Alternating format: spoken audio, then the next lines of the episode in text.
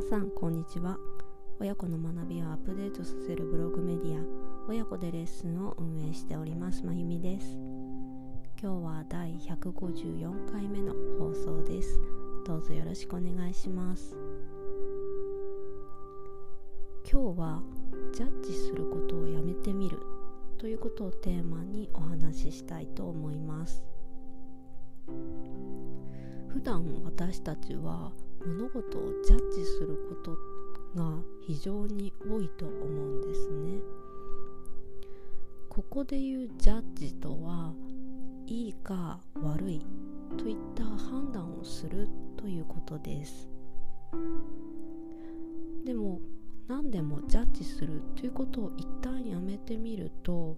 実はすごくストレスから解放されることが多いんですよね。例えば職場の人に対してこの人は何でも人にすぐ相談するからちょっと苦手だなというふうに判断するよりもこの人は人に相談することが多いんだなと考えてみると先に紹介したケースだと自分にとって苦手だなと判断しているんですが後に紹介したケースだと多いんだなっていう事実をただ受け止めている状態なんですね。このように何かを苦手だとか良くないなって判断するのではなくってただ事実のみを受け入れるようにすると余計なストレスを抱えずに済むんですよね。これはお子さんとのコミュニケーションでも同様なんです。例えばお子さんが学校で友達と喧嘩しちゃったっていうことを話してくれている時も親御さんはお子さんの話からこれはうちの子が悪いなとかこれは相手の子も非があるかもしれないっていうふうにジャッジしてしまうこともあるんじゃないかなと思います。でもそんな風にジャッジをせずにお子さんの話をただ受け入れるようにするとお子さん自身でその時の状況を整理しやすくなるんですね言ってしまえばお子さんから聞く話っていうのはやっぱりどうしてもお子さん自身のフィルターを通した話になるので事実はまた異なることも多いと思うんですよね。でもそんな中でもお子さんはお父さんお母さんに話を聞いてもらっての友達と喧嘩しちゃった状況を何とかしたいと思っているんだと思います。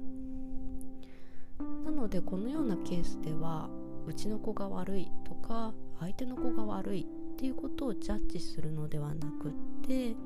お子さんの話をただ受け止めるということを最優先にしてもらいたいなと思います。あのこの放送をお聴きくださっている方も試しに今日自分がどれほど物事をジャッジしているのかっていうことをちょっと意識して過ごしてみてくださると嬉しいなと思います。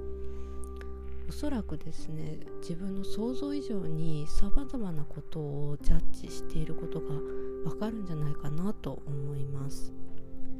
もちろんその中にはそういう判断を下すっていう行為が必要なケースもあると思うんですけれども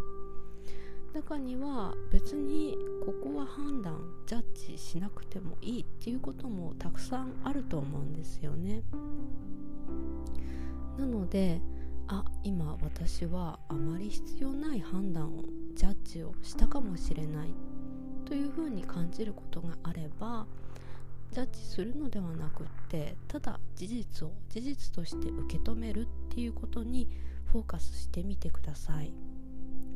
必要以上にジャッジしないということを意識するとストレスから解放されることもあります。はい、えー、今